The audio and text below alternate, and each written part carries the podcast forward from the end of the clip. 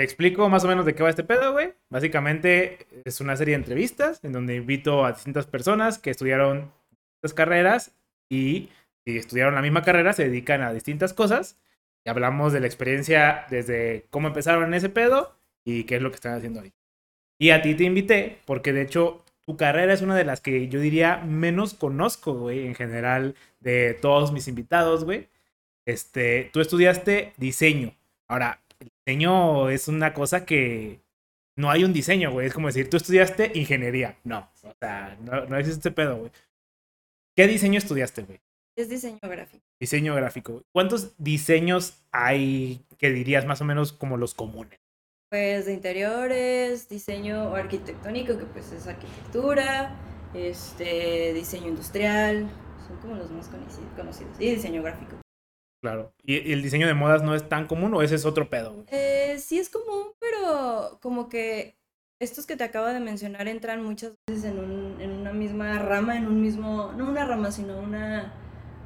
Puedes englobarlos y tomar clases similares entre ellos, pero diseño de modas no, es totalmente diferente. Ok, güey. Y te invito, güey, porque tú eres de Zacatecas, específicamente Fresnillo, Zacatecas. Ese es, este, es un brinco grande, güey. ¿Qué te hace? Estudiaste en una universidad aquí muy famosa, que muy famosa por, ya hemos dicho aquí muchas veces, güey, por ser medio mocha, eh, trascender mucho con valores y, este, y los búhos. Entonces, este, ¿qué te hace moverte acá, güey? realidad fue que yo quería estudiar diseño gráfico, pero había cierta universidad y esta universidad decía de que se abre el grupo, se abre la carrera. Entonces, si se abría la carrera, pues podía estudiar ahí, si no, no. Entonces era un riesgo muy grande, porque si no se abría, pues, ¿qué hacía? Entonces, mi papá me dijo, ¿sabes qué? Esto no va por aquí. Vamos a buscar otras universidades.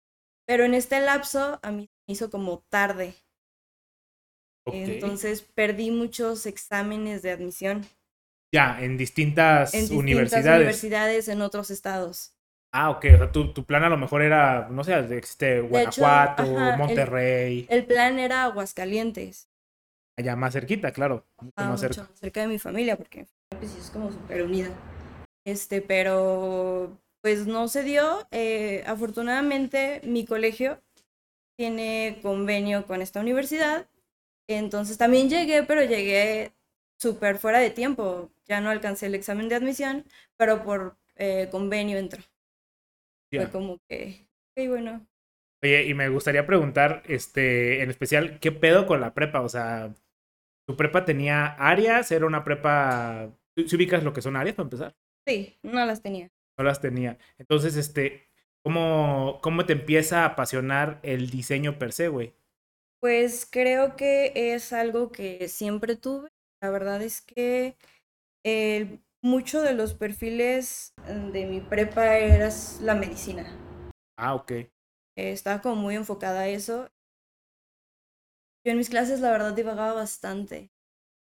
Me la pasaba dibujando. O sea, en tu prepa daban clases como de biología y ese tipo de cosas. O sea, ya, o sea, generaban como este perfil medio raro en el que, güey, tú vas a estudiar medicina, entonces este. Sí, el examen de los huesos, de todos, de los músculos, de todo, de todo. Entonces, mi forma de, pues, de pasar eso, porque para mí era muy difícil, pues era una, dibujándomelos así, el cuerpo, para como visualizar esto está aquí y se llama así o dibujando así muy cañón de que esto es esto y para que no se Siempre tuve esa parte pues de diseño. Y se hizo un examen también vocacional para saber en qué hacia dónde te orientaban y a mí me salía de que a ningún lado. ¿A ningún lado? A ningún lado. O sea, porque eras bien verga en todo, ¿no? No, porque, porque como te digo, este perfil era muy de médicos. Ah, o sea, ah, claro, o sea, tiene sentido. O sea, como a ti te daban puras materias de medicina y no era tu fuerte, realmente, o sea, el pivotito que subías de medicina era. Era nada, o sea. Claro. Fue, fue, difícil porque sí me frustró un ratito de que no sabía qué hacer. De hecho, planeaba estudiar arquitectura. Y entonces, ¿y como cuántas carreras tenías en general en tu abanico de opciones, güey? Mi abanico de opciones era primero diseño y luego arquitectura.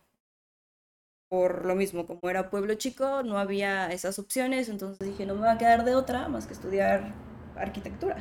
Antes de entrar a la carrera de diseño, güey, ¿qué idea tenías que era diseño? O sea, ¿dibujar todo el tiempo o, qué pedo?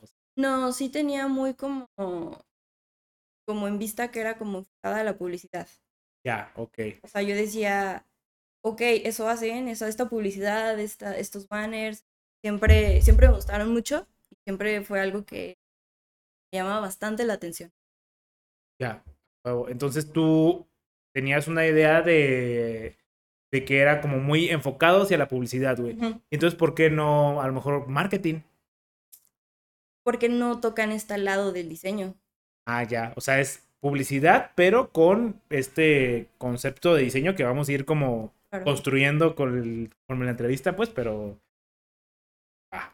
Entonces, tú te vienes a Guadalajara y por lo que mencionas, güey, eras muy unido a tu familia. ¿Cómo, ¿Cómo es el putazo de venirse a una ciudad totalmente distinta? ¿Tú alguna vez habías estado lejos de tu familia, güey? No, nunca. Fue la primera vez y fue difícil, pero también padre, porque como soy hija única, es como muy protector el ambiente. Entonces sí fue como, ah, libertad, esto es genial. ¿Y cómo, cómo tomaste esa libertad? ¿Como una hija única que la dejan libre por primera vez? Pues me gustó. o sea, ¿y, qué hiciste con ella? Divertirme. a huevo. Y de hecho, me llevo un poco a la pregunta, güey. O sea, ¿qué tan o sea, porque mucha gente demerita la carrera de diseño, güey. Y es muy normal, güey. De hecho, está mal. Porque piensan que es fácil, güey. Pero yo. Sí, güey. Que te dicen, haces dibujitos. Claro. Pero no tienen la idea de, de lo complicado, güey, que es dibujar, güey. Y no solo lo complicado, el time consuming, o sea, todo el puto tiempo que te toma hacer una maqueta, hacer un puto dibujo que te quede bien, borrar, hacer, borrar, hacer, o sea, no es algo que haces en 20 minutos en tu cuaderno, güey. ¿Cómo manejabas esta libertad y la, escuela? O sea, al principio era más pesado, era más light, ¿qué pedo? O sea, ¿cómo, cuando iniciaste, ¿cómo fue la carrera, güey? Eh, yo siempre he sido como muy matadita, como medio nerd.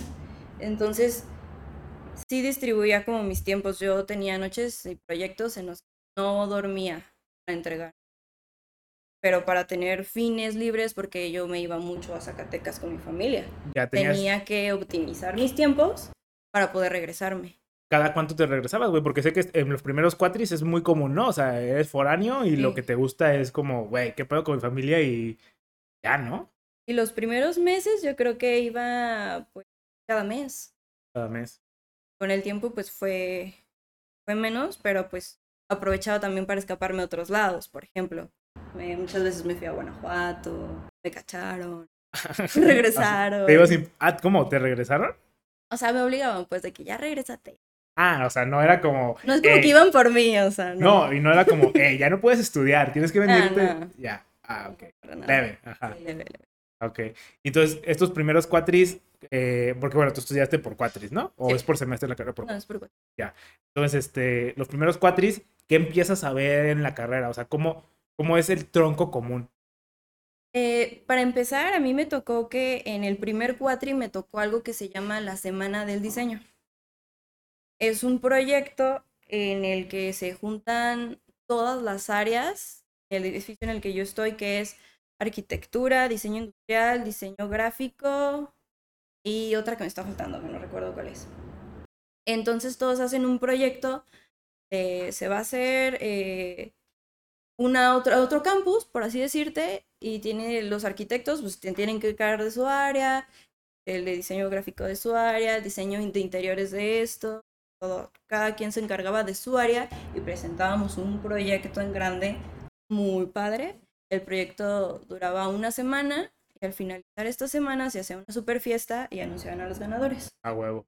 Entonces, de mis primeras clases, me acuerdo que el profe nos dijo de que las voy a preparar para los putazos porque me las van a negrear. Este, entonces, aprendí mucho trabajo de maquetación. Era, eh, pues, entregar el logo gigante bonito, pero todo maquetado, impreso en 3D, recortado y fue mucho, mucho de eso. dibujo, eh, eh, con anatómico, también pues horas de estar practicando, profundidades, este, el cuerpo humano otra vez. Pero, eso estaba más padre. ya sin huesos. Sí, no, y ya te daban una, una, retro de, de, que aquí te falta sombra, aquí te falta profundidad, aquí la proporción no es correcta. Ya estaba chido. Oye, güey, y hablas de las maquetas, güey. Eso me toma otro punto, güey. O sea, la carrera de diseño, una cosa es la colegiatura y otra cosa son los materiales que se necesitan para hacer cosas, güey. Es muy caro ese pedo, ¿no? Sí, güey. Claro, un rotulador te cuesta 50 pesos.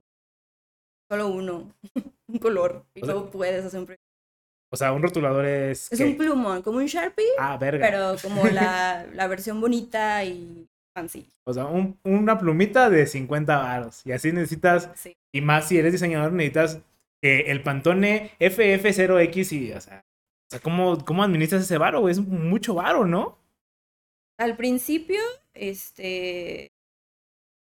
Estuvo raro porque me empezó a apoyar primero mi papá y luego mi mamá dijo yo también te apoyo, entonces recibía, como son divorciados, es un gran beneficio, güey, porque siempre sacas la de, mamá, tengo que pagar un libro muy caro. y, pues, ya la botella de tequila. También, pero no, sí gasté mucho en materiales y pues también tratas de buscar dónde es más barato, ¿no? O sea, me iba a buscar al centro este, productos que me salían más barato que si iba, por ejemplo, a Lumen.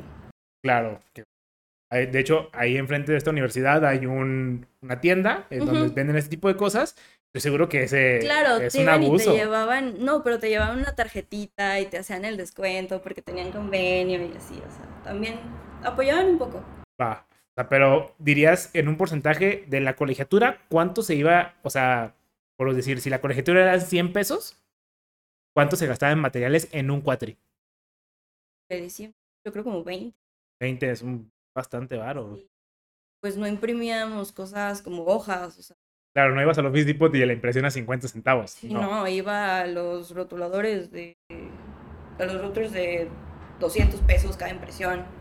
Y súmale que cuando estás aprendiendo, pues imprimes cada cosa que imprimes como tres veces hasta que te sale la chida. Oye, y este, en estas materias, bueno, en esta carrera, como en todas, debe haber un filtro, güey. ¿Dónde es el filtro en, ese, en, diseño gráfico específicamente? Mm, creo que en las clases de creatividad. Hay clases más específicas para estimular la creatividad. Me acuerdo que en una clase te ponían, era un ejercicio que te ponían como estas imágenes y ármame un cuento y luego véndeme este cuento. Entonces ahí se notaba como quién tenía esta facilidad y quién no. Claro, porque finalmente, como todos los talentos, se pueden desarrollar. O sea, hay gente que no sabía dibujar, llega, aprende a dibujar y eventualmente es, buena. Pero esto, este pedo que hablas de la creatividad, es un talento que no es en sí, claro, no es fácil de desarrollar. Aparte, mm, me parece muy gracioso porque muchas veces dicen que es muy necesario dibujar para ser diseñador gráfico y no es cierto. Ya, es el típico, para ser ingeniero tienes que saber un chingo de matemáticas y no es cierto. Y no es cierto. Ya, claro, en especial, eventualmente vamos a llegar a ese pedo de ya realmente quien dibuja en el mundo real, en la industria, es, es poca, pues. sí. no, y para dedicarte a eso tienes que ser un gran artista. Sí, claro. Y, y a lo mejor ni trabajar en México. O sea, tomaba algunos ejemplos de, bueno, en algunas partes se escucha que gente que dibuja los cómics de Marvel, o sea, son gente que tiene que ir a Estados Unidos y que llevan 10, 20 años dibujando. O sea, y, y, cuando te dedicas solo a dibujar en un mundo tan industrializado en donde el dibujo no es lo más importante, es tirarle muy cabrón a casi morirte de hambre, pues, porque, o sea, nadie compra los dibujos cuando estás empezando. Compran las cosas chidas que hiciste en la compu, en AutoCAD, en este, en Corel Trabajo, en Photoshop. también, también. también en esas plataformas. ¿Qué dirías, güey? Ya dijimos una, que es este, el dibujar, que es un como misconception, o sea, que la gente, si es como, no, güey, diseño no es esto. O sea, porque mucha gente seguro, diseño de modas es hacer, o sea, diseño es hacer vestidos porque pues son diseñadores, como, no, güey. O sea, ¿cuál dirías que son los como misconceptions más comunes que existe hacia el diseño gráfico? Pues el principal sí es ese de que haces dibujitos para vivir y no.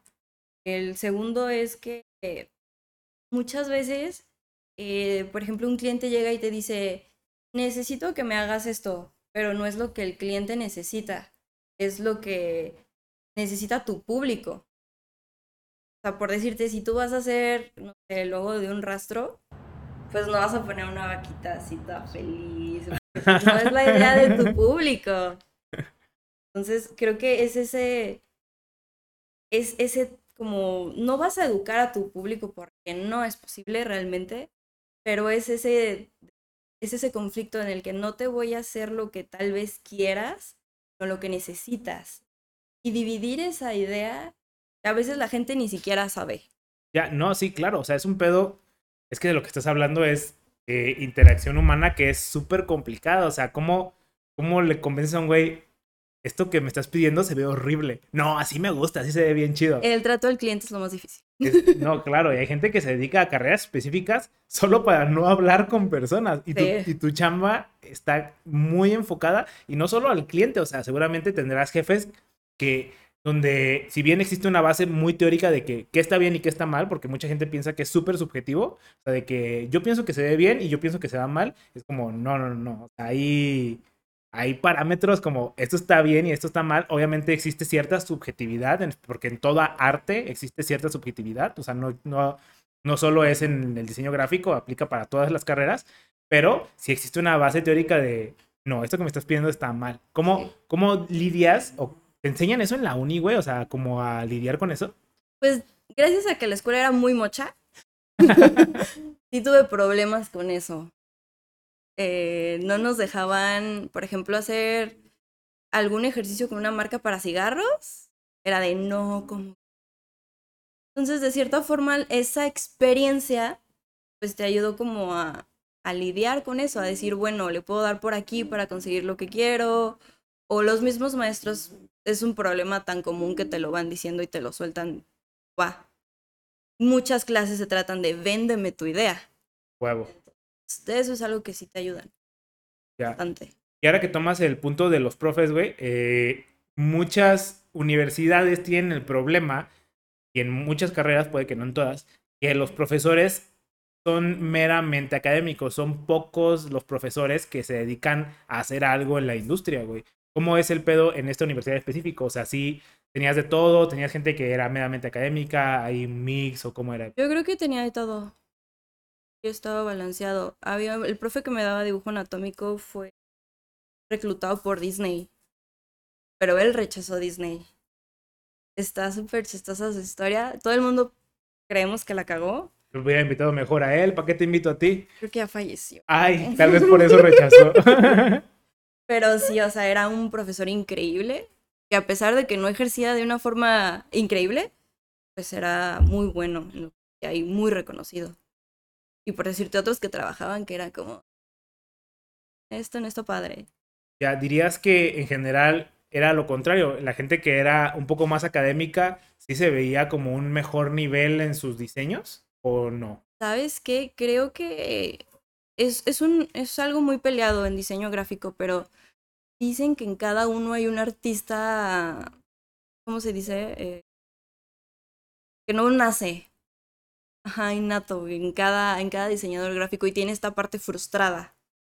Entonces, si cuando era un maestro que se, dedicaba a dar clase, como que sí le daba esta, esta onda, esta calidez, esta magia. Ya, claro que solo el arte puede transmitir. Sí, y cuando eran solo profesores era, ¿sabes qué? Me toca dar esto, lo entendieron, chido, bye. Como que es algo extraño, pero, pero funciona. ¿Cuál dirías, güey, que es, era la materia más chida, güey? En especial yo que desconozco mucho de tu área, güey. O sea, ¿cuál era la materia que más te gustó?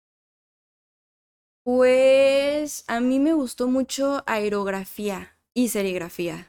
Ok, que es básicamente pintar como con, con las plumitas que le hacías. y escupían como Algo similar. O sea, obviamente sé que es un chiste, pues, pero. serigrafía es lo que hacen en las playeras, que le marcan algo y hacen en serie y aerografía sí es. Es como cuando pintan el coche con una cosa gigante con una pistolita. Es ese, pero, pero en chiquito, todo bonito, estético. Y. Ah, o sea, no se ve como splash. No, es como una plumita, de hecho. Ya, ok. Como una plumita y hay un tanquecito así de pintura, se lo acomodas y está sacando aire a misma proporción que, que pintura y vas haciendo cositas. ¿Qué era lo que te latía de esto, güey? ¿Cómo, que cómo tenías la libertad de... Por ejemplo, es que eso es, es, lo que te digo, es el lado artístico de cada diseñador que está ahí recluido. Eh, por ejemplo, yo para esto trabajé un tiempo de artista en Tonalá. Ok. Haciendo eso. Ah, ok. ¿de, ¿Antes de la materia o, No, después de la materia. Ya, te Una vez tanto que, dijiste... me latió tanto que dije, no manches, me encanta. Pero pues no te pagan, o sea. Ah, bueno, eventualmente vamos a empezar a llegar a esa parte del mundo laboral, pero este... Pero era, era, era como este desahogo artístico que decías, aquí siento que estoy expresando mi ser, porque finalmente el arte es una expresión tuya y del reflejo de la sociedad, o sea, es algo bien cabrón. ¿Y cuál era la materia más culera? Ah, la de costos y presupuestos. De como esta parte de saber cuánto cobrar, para mí siempre ha sido muy, muy difícil. Bueno, pero qué chido que al menos te den una idea, o sea, en muchas carreras Sí, pero era más bien como un, haz tu aprox de cuánto gastas o cuánto necesitas al año. o sea, incluye rentas, comidas, este, software, lo que sea que necesites para tu trabajo y dosifícalo en más o menos como quieres vivir al mes, cuánto quieres ganar, esto cobra por proyecto, o sea, era una idea muy ambigua. Y de gracias a que diseño gráfico es una carrera muy es que es muy infravalorada. Este, muchas personas cobran lo menos. O sea, y en el centro vas a lugares que te hacen un logo por 200 varos. O sea, no puedes competir con eso. Claro, y, y, el problema es que. El problema no es que existan personas que hagan eso, el problema es que hay personas que piensan que lo que están haciendo esas personas eh, es lo suficientemente chido. O sea, sí, porque muchas veces son plantillas y e, solo te acomodan el nombre y ya está. Exactamente, o sea, hay gente que dice, ah, esto está bien chido, tengo un primo que me lo hace más barato, sí, güey, pero ¿cómo te lo va a hacer? O sea, te lo va a hacer con las patas. Este, y no tenían este concepto, por ejemplo, en la ingeniería de software, güey, existe como, este como cobra por lo que vale como tu hora hombre. No... Sí, te enseñaban como diferentes eh, formas de cobrar, por proyecto, por paquete, por hora, dependiendo como, pues, a lo mejor el nivel del proyecto. Oye, este, me interesa mucho. Entiendo que en estas carreras hay un alto número de mujeres estudiando. Eh, ¿a, qué crees que se deba que pocos hombres quieren estudiar diseño gráfico, güey? No sé a qué se deba, la verdad es que creo que a lo mejor tenemos una una forma más orgánica de, de expresarnos, lo cual es más aceptado al ojo humano. Es mi teoría, pero realmente desconozco. Y si tuvieras que invitar a, por ejemplo, a, a un hombre como, güey, o sea, métete a ingeniería, a ingeniería, a diseño gráfico, o sea, ¿qué le dirías, güey? O sea, como no tengas miedo o, ¿eh? ¿sabes? Pues la verdad es que mm, no le diría no tengas miedo, sino atrévete a hacer algo diferente. Siento que está como muy cuadrado, o al menos yo lo vi, como muy cuadrado las carreras para hombres y para mujeres y las mixtas. Y con diseño hay cierto problema. Entonces, era como que si te gustabas. Claro, porque a lo mejor mm, mm, yo no sé mucho de diseño, pues, pero me imagino que una perspectiva distinta puede agregarle mucho valor a, al claro, diseño. Claro, totalmente. Me, me, lleva mucho o retoma mucho al, a la gastronomía. O sea, antes que se consideraba como una carrera de mujeres, y llegan los hombres y como que le dan como un, un una visión nueva a la gastronomía y juntos hacen, diseñan algo súper chido. O sea, este es el concepto de una tesis y una antítesis y creas una síntesis donde creas algo bien cabrón, güey. Y siento que es un problema que tiene mucho el diseño gráfico actualmente, que no le falta este como, como más perspectiva, ¿no? Y siento que se basa mucho en este como ver para abajo y como demeritar mucho la carrera cuando es que no, güey, se requiere un chingo de disciplina un chingo de huevos estudiar ese tipo de cosas. Sí, también porque incluso, bueno, esa parte me molestaba un poco porque decían que estudiaban mucho esa carrera mujeres porque era lo que estudiaban en lo que se casaban. Ya, no, sí. Entonces era como... Ah. Sí, claro, es bastante molesto, güey. Oye, y ya acercándose al final de la carrera, güey, este, ¿qué era lo que empezaban a ver? ¿Cómo, cómo los preparó la uni para ya afrontarse al mundo laboral? ¿O solo eran materias más difíciles o qué pedo ahí? Eh, no, sí va incrementando. Por ejemplo, al principio te van enseñando tipografías, jerarquías, cómo, cómo acoplarlas, qué, qué combina, qué no. Claro, qué este, tipografías para qué cosas. exacto, este concepto de que por algo McDonald's y Burger King usan rojo y amarillo, o sea, porque son colores que te abren el apetito, todo este tipo como de bases muy teóricas, ¿no? Eso es el principio. Ajá, al, al final ya era como crea tu propia marca, tu propio proyecto, véndelo y preséntalo y, y justifícamelo. Y estaba muy padre porque muchas veces los freelance que he hecho, pues básicamente son eso. Ya, y justamente es lo que me lleva al siguiente punto. O sea, en la uni te empezaron a enseñar como a cómo freelancear. Y porque el problema actual con el diseño gráfico, no sé si es problema, pero se nota mucho el freelanceo. O sea, casi todas las chambas, tú empiezas de freelance. De hecho, mencionabas que tu primera chamba era pues un tipo freelance, que tú fuiste de tus ganas ir a chambear allá a Tonalá. ¿Qué hacías ahí? Eh, a era una tienda de pues, artesanías y eh, cosas como de aromaterapia. Entonces el señor tenía como unas maderas como... Y me decía, dale, o sea, tú pinta lo que a ti te nazca. Me daba una libertad increíble. Entonces yo empecé a dibujar de que cosas como, como pensando en cocina, un poquito como una botella de vino, un, un eh, pescado, cosas así, y de repente dibujaba paisajes o frases típicas mexicanas, cosas como pensando en el turista. Ya, bueno. Sí, sí, sí. Ya yo iba, le regresaba las tablas, él me daba nuevas. Ya, ¿y dices que no te pagaban aquí, güey? ¿O cómo era el pago? Era dependiendo del número de tablas que yo, yo le pintaba. Ya te pagaba por tabla. Mm, quiero este, retomar un poco acerca de la uni, güey. En especial, ¿cuántos egresados tuviste tú en tu generación? Eran alrededor de unos. unos 15, tal vez. ¿Y cuál dirías que es el promedio? ¿De ese 15? Tal vez un poco menos, tal vez unos 10. Ya, entonces. Mi, mi generación fue como muy buena. Okay. Entonces, por de dónde viene este como entendimiento raro de que hay muchos diseñadores gráficos. Porque mucha gente piensa eso, o sea, que hay, que egresan un montón, porque son como los abogados, que por generación salen 700 millones. Fíjate que, que no, sé, no estoy segura, yo creo que muchos son diseñadores de palabra o que se dedican a otras cosas, ¿sabes? Y que por ámbitos del destino eh, aprendieron diseño. No creo que todos sean de, título. Ya, porque justamente quería llegar a ese punto de que, ¿cómo crees que la cantidad de diseñadores, diseñadores gráficos este, hace que el valor del trabajo del diseñador gráfico pueda llegar a ser menor? Porque eso es lo que sucede a lo mejor con los médicos. Hay muchos médicos y por eso hay muchos trabajando en farmacias similares porque hay tantos que el valor como monetario que se les da a los médicos es menor. ¿Dirías que esto no sucede en diseño gráfico? Mm, sí, y creo que aquí en esta analogía el problema serían como las imprentas.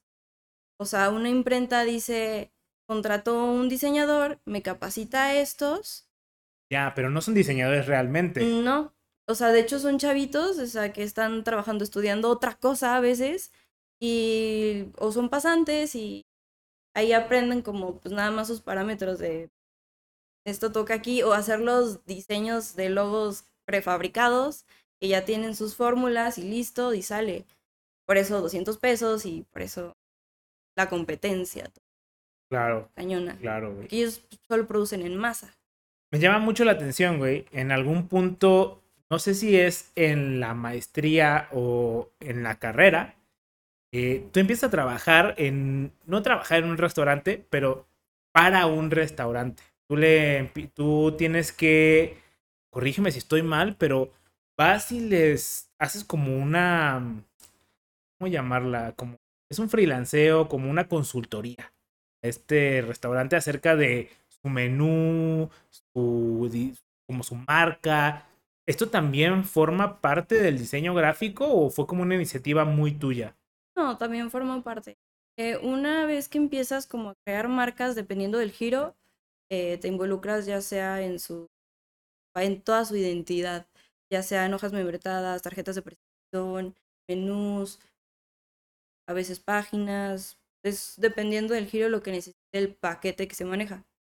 Ya, entonces tú de alguna manera eres capaz de crear una esencia de una empresa, ¿no? Es la idea. Cosa que, pues, totalmente contraria a lo que se piensa el diseño gráfico, que es nada más. Sí, o sea, es que una cosa es hacer como un logotipo y otra cosa es la identidad de una marca. Eso es lo que tú dices ya de que esencia, sus colores, sus pantones, sus reglas, sus Oye, y también te metes un poco como en el lado del ingeniero industrial que se mete en sus procesos, su misión, su visión, o cómo se maneja ese pedo. Mm, mira, no es la idea, pero muchas veces sí piden como esa ayuda. Ya. ¿Y qué es lo que más te latía, en, o sea, de la carrera en sí? O sea, tomo esto porque a lo mejor eso era lo que te latía, o a lo mejor a ti te latía dibujar, obviamente a lo mejor dibujar no, o cierto software, o sea, ¿qué era lo que a ti te latía de la carrera? Eh, me latía mucho crear identidades nuevas es como, como crear un alguien. Literal, a una marca a veces le tienes que dar una, una perspectiva, o sea, tú viéndolo como es un señor de 50 años y, se dedica a vender papitas. Y esa es la imagen que le tienes que brindar. Debe depender los colores, las tipografías y todo el conjunto. Oye, y esto, bueno, yo pienso que es bastante importante, güey. Eh, ¿cómo ves la industria de eso específicamente aquí en México? O sea, ¿crees que hay empresas o suficientes empresas que están conscientes de, güey, yo necesito esto para mi empresa? Creo que sí son conscientes, pero no están dispuestos a pagar tanto. Ese es el problema. Ya, o sea, dicen, pues sí, el ejemplo que dijimos, mi primo lo hace por 200 pesos. Siempre hay alguien así. Y él usa Comic Sans y mi menú queda perrísimo. Exacto. Aparte de eso, güey, este, ¿cómo ves tú al diseño gráfico en México? O sea, ¿cómo, ¿cómo ves que está evolucionando? ¿Cómo que ves que está cambiando tanto la academia como la industria? La verdad es que hace unos años sí lo tenía como muy malito, pero ha cambiado mi idea bastante. Ahorita en la empresa en la que trabajo actualmente, la in-house de a nivel México es mucho mejor que la a nivel de España, por ejemplo. Ya este típico concepto de que el extranjero siempre es mejor que el mexicano, ¿no? Sí, lo he visto mucho. Eh, en México ha estado, no sé, tiene un estilo más no tan burdo y lo hace más hermoso, por así decirlo. Es, me parece que es más bonito. ¿Y a qué, crees que se deba que esté creciendo así? ¿O, o como ese cambio de visión que tienes? O, mm, Yo creo que está por, por la competencia Ah, o sea, es algo que te ha llevado a esforzarte bastante. Claro, claro, porque ahora tienes que demostrar que tu trabajo no vale 200 pesos y cómo lo hago haciendo cosas bien chingonas. Ah, huevo, güey. Ahora que tomas un poco acerca de tu empresa, güey. Tu empresa es eh, bastante famosa por vender ropa y tener dos siglas. y vender papitas afuera de galerías. No se venden. Ya no, pues, pero era una referencia que quizás solo la gente de Guadalajara entienda. No sé si se hacían. En algunas aperturas lo siguen haciendo. Ah, ok. Muy buenas papitas, ¿eh? Sigan así. Este. ¿Tú, tú qué haces ahí, güey? O sea. Yo genero contenido digital para redes sociales o de repente hago etiquetas o etiquetas para ropa, mochilas. De repente ayudo con una campaña. Eh, a vestirla como con la identidad que le va a tocar para esa temporada. Ya, retomando un poco acerca de las redes sociales, güey, ¿cómo se mezcla tu trabajo? ¿Cuál es la diferencia entre lo tuyo y lo de un community manager? Yo diseño, él me marca la pauta, él me dice, necesito que me hagas esto, así ya sabe porque se va a tratar de esto. Yo tomo su idea y la armo, la diseño y le entrego el producto y él se encarga de difundirla. Ok. Y este, y ya en este lado, acerca de. Hablabas acerca de como diseños de, de moda, no de moda, pero esa es mi pregunta. O sea, ¿cómo choca este tu diseño con el diseño de modas, en especial en esta empresa? Porque se puede llegar a como a chocar bastante, ¿no? O sea. Lo que pasa es que hay tendencias ya marcadas por expertos. Hay estudios que se hacen con un adelanto como de tres años, me parece. No te voy no estoy segura eh, que dicen, en el año 2028 va a predominar el color violeta por esto y esto y esto, y los diseños se van a tornar más cerrados porque viene este cambio climático o hacen su análisis acá intenso y todo esto lo toman todas estas empresas para desarrollar tanto moda de ropa como moda en diseño gráfico, como eh, eh, ¿cómo se influencias en todo sentido, visual. Incluso los colores de los coches están planificados. Ya, y esto, o sea, ¿esto es algo que haces tú? No, no, son empresas muy cañonas que pagas para obtener su información. Ok, pero por ejemplo, tú hablabas acerca de, no sé, tú pones un patrón, o sea, tú ellos te dan como los patrones per se y tú ya creas el diseño alrededor de este patrón, ¿no? O sea, ellos no te dicen como, hey, los gorritos rositas son los chidos. O bueno, ponle que sí te los digan, pero tú tienes que diseñar de todas formas. Tú tienes que bajar de tu idea para aterrizarla. Claro, exactamente. Por ejemplo, te pueden decir para, para San Valentín va a estar de moda lo neón. ¿Ok? Entonces tú ya empiezas a hacer acá tu tu, tu, letra, tipografía con, llamativa con tu descuento de super neón y alarmante. Ya, pero tú no te metes en el, como, no sé cómo decirlo, como vestir maniquís, o sea, tú no... No. O sea, tú no dices como, hey, este, esta camisa con esta chamarra, con este... No, tú más bien te, dedicas como a la, como decías tú, a la publicidad de cierta manera de... Sí, eso que mencionas es un área totalmente diferente. De hecho, a veces es como poco complicado porque muchas veces no hay un, debería, pero no hay cierto registro. Ah, es que es un problema muy frustrante. no, está bien. Y de hecho eso es lo que me late, o sea, que me digas problemas constantes, güey. no, hay un, no hay un registro por decirte, esta playera te dicen que tiene descuento y cuando la sacan, siempre no. Y es culpa de quien lo sacó. O sea, quien lo sacó en redes sociales. A mí me entregan un bloque de material de lo que tiene que salir en este mes. O sea, este es tu bloque, aquí da. Entonces yo digo, ah, ok, aquí hay fotos de producto que traen descuento, otros que no, otros que vienen con una licencia de, no sé, de Doctor Who, yo qué sé, bla, bla. Entonces me dicen, ¿sabes qué? Esta playera este, trae un descuento del 90% ponle ahí que el 90%. Pues yo hago eso, ¿no? Claro, tu chamba es. Yo obedezco órdenes. Claro, o sea. Yo, no sé, yo investigo. No, yo no soy mercadólogo, yo no pongo precios. Yo diseño, güey. yo le pongo el 90, bonito. el 90 más perrón que has visto en tu vida. Exacto. Entonces, pues yo lo hago, lo saca el community y resulta que, que el diseño se equivocó porque pues no era el 90. Pero tú tienes evidencia de que a ti te pidieron, eh, güey. Claro, pero como como el último filtro somos nosotros. Ah, o sea, tu chamba también es este ser crítico. Sí. O sea, finalmente te están pidiendo. Tengo que, justificar toda la respuesta que me dieron para ver si es real.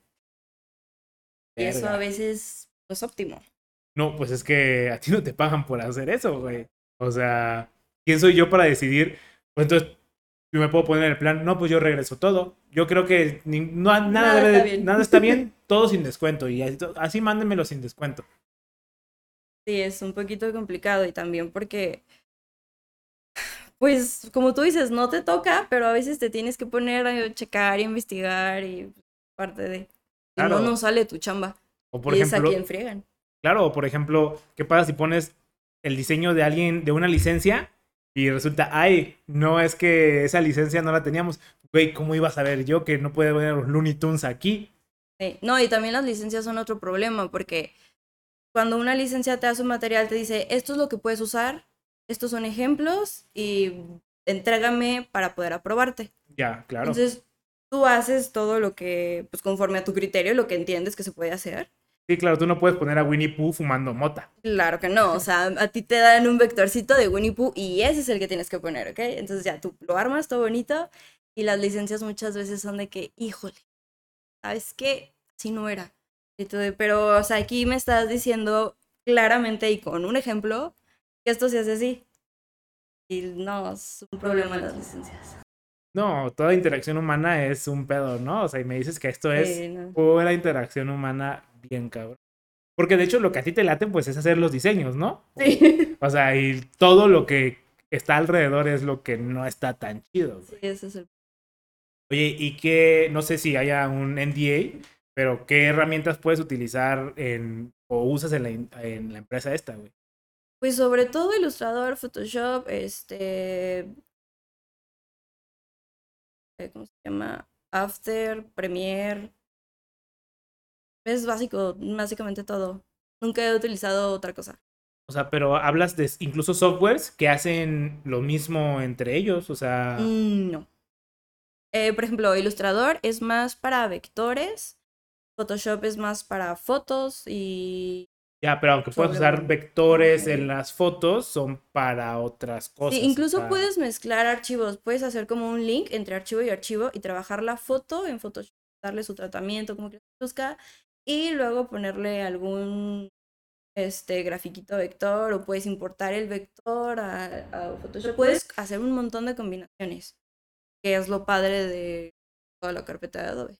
Por ejemplo, si yo este, estoy haciendo un video y, y este video trae este 90%, me dicen, ay, es que sabes que no era 90%. Entonces yo puedo ir a Illustrator y cambiar ese 90 por un 50 y automáticamente me lo cambia en el video. Lo que lo hace más fácil porque en el video a lo mejor ya está editado. Entonces pues es como, aquí lo muevo y rápido se cambia.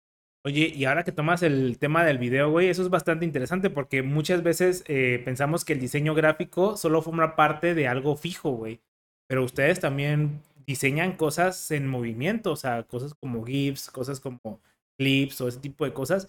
O sea, ¿cómo es la preparación de ese lado que pues es muy distinto a dibujar? O sea, independientemente de, del diseño, como sí, los colores siguen siendo los mismos, pero no es lo mismo expresar una idea así mostrada en un dibujo a expresarla en algo en movimiento, güey.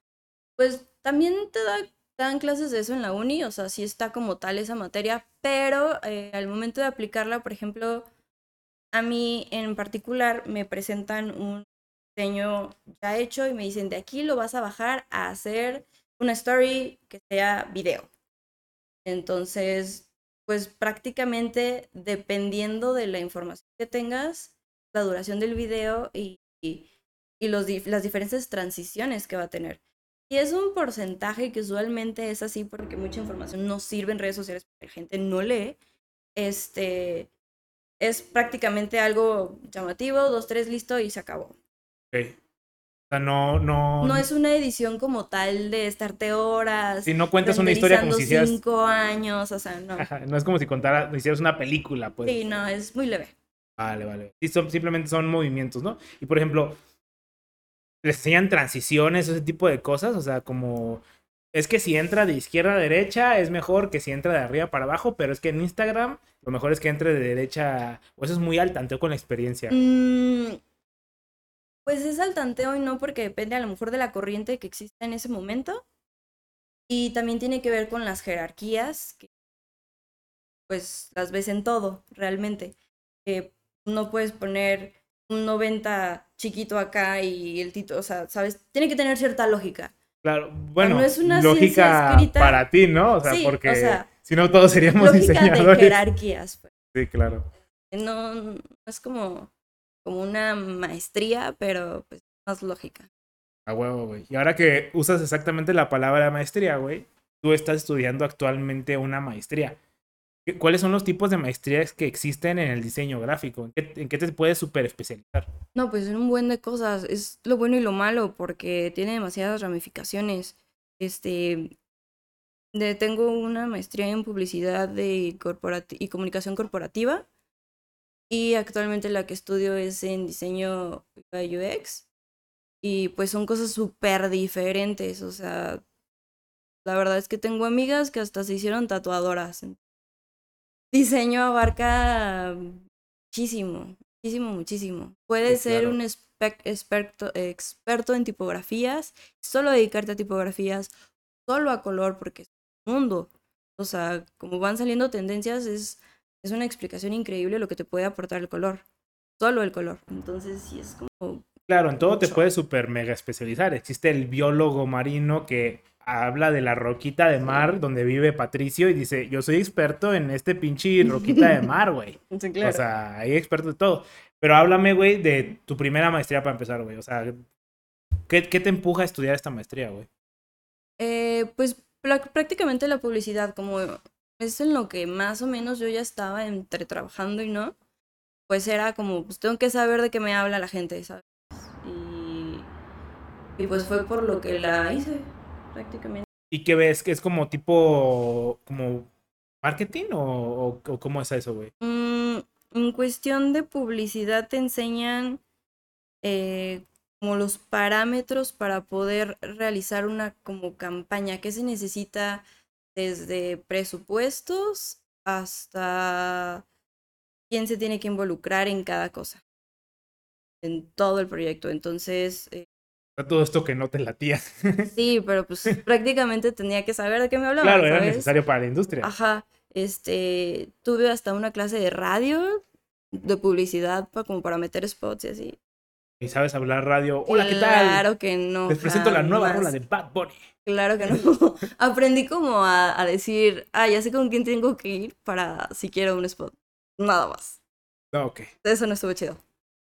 Pero, ¿qué más? Pues los presupuestos para una campaña. Sé que ahora, pues, los ciertos espectaculares y los que están, por ejemplo, en los parabús son por catorcenas y que hay fechas específicas. Como cuánto te sale estar en un periódico, cuánto es el máximo, el mínimo y el color. Oye, y esto muy, muy acotado a México a lo mejor, ¿no? Sí, claro. Ah, huevo. Y la segunda maestría, güey, me llama mucho la atención lo que dijiste, güey. O sea, dijiste UI UX, o sea, que es User Interface y User Experience. Este concepto es muy común en el software porque la gente le pica al celular y dice como, ah, sí, y eso es como el user experience. El user interface me queda clarísimo que el diseño gráfico es vital. De hecho, hay diseñadores gráficos que se dedican a cosas de desarrollo web, como dices tú, o sea, es un mundo, es un abanico, porque es vital que las cosas se vean bien y que tengan sentido. Sobre todo sentido. Eso es donde entra el user experience, güey. O sea, tú te inventaste a meter en este pedo del user experience y lo veías muy a software, es que es lo que yo conozco, pero era, o cómo, era, cómo, la, ¿Cómo usas el user experience en diseño gráfico? Pues de hecho es que apenas estoy, tengo súper poquito, me acabo de meter. Ah, huevo. A lo mejor no te doy una respuesta este, como esperas, pero eh, lo, pues lo, lo, poquito que he aprendido es, es eso, que, que es tan importante que sea tan, ¿cómo decirlo? Que te lleve solo para que la experiencia sea realmente sencilla, que no tengas que pensar, que no tengas que leer. Es como, es el reto y es lo padre. Sí, de hecho, o sea, se toma mucho la analogía de que las mamás dicen, no, es que mi hijo es un genio porque él ya sabe usar el iPad. No, güey. El que es el genio es, el, que, hizo, el iPad porque es, lo hizo de tal manera que hasta el niño más tonto eh, sea capaz de utilizarlo. Claro. Y la verdad aún no sé si me encanta. Bueno, pues, pero bueno, al menos lo estás probando, güey. La verdad es que es muy chido salirte de tu zona de confort, porque tú podrías ser este diseñador que cobra 200 varos por un diseño, güey, y la verdad es muy valioso, güey, que justamente tú crezcas la industria haciéndote más chingón tú, güey. Es muy perro eso. Oye, güey, este, ya para acabar con las últimas preguntas, este, ¿qué le recomendarías a alguien que quiere estudiar diseño gráfico específico? Que antes de entrar a la carrera sí se capacite un poquito en Illustrator y Photoshop para que no lleguen ceros y pueda avanzar un poco más de lo que se da. Porque pierdes mucho tiempo, bueno, a mí me pasó, perdí bastante tiempo en entender el programa y luego empezar a diseñar. O sea, sí le pierdes. Si puedes, sí aviéntate unos cursitos antes. Sí, claro, y en especial en esas carreras la herramienta es vital. Sí. Huevo, güey. Y ahora a alguien que ya haya egresado de la carrera de diseño gráfico, ¿qué le recomiendas para que se empiece a afrontar a la industria? Para la industria, pues que no le tenga miedo. Es que los primeros trabajos son muy mal pagados. Y lamentablemente se los va a tener que echar. Entre más rápido, mejor. Claro, o sea, llenarte como de experiencias que digas, güey, mira, yo ya hice todos estos dibujos de 200 varos, contrátame en esta empresa. ¿Cuáles son las empresas como más chidas ahorita en el diseño gráfico? Que la gente aspira mucho como a entrar. Eh, Pues depende del por qué, pero por ejemplo en Chapu hay muchas microempresas que es, el ambiente laboral es padrísimo, lo que hacen es padrísimo y si es una vida light es lo adecuado. Si no, aviéntate una empresa grande que tenga su propio in-house, que pues, tenés un cheque más grande. Vale, no sé si quieres agregar algo más, güey. Mm, no, es tú. Muy bien, pues este, muchas gracias por venir, güey, y dale, ánimo. Bye.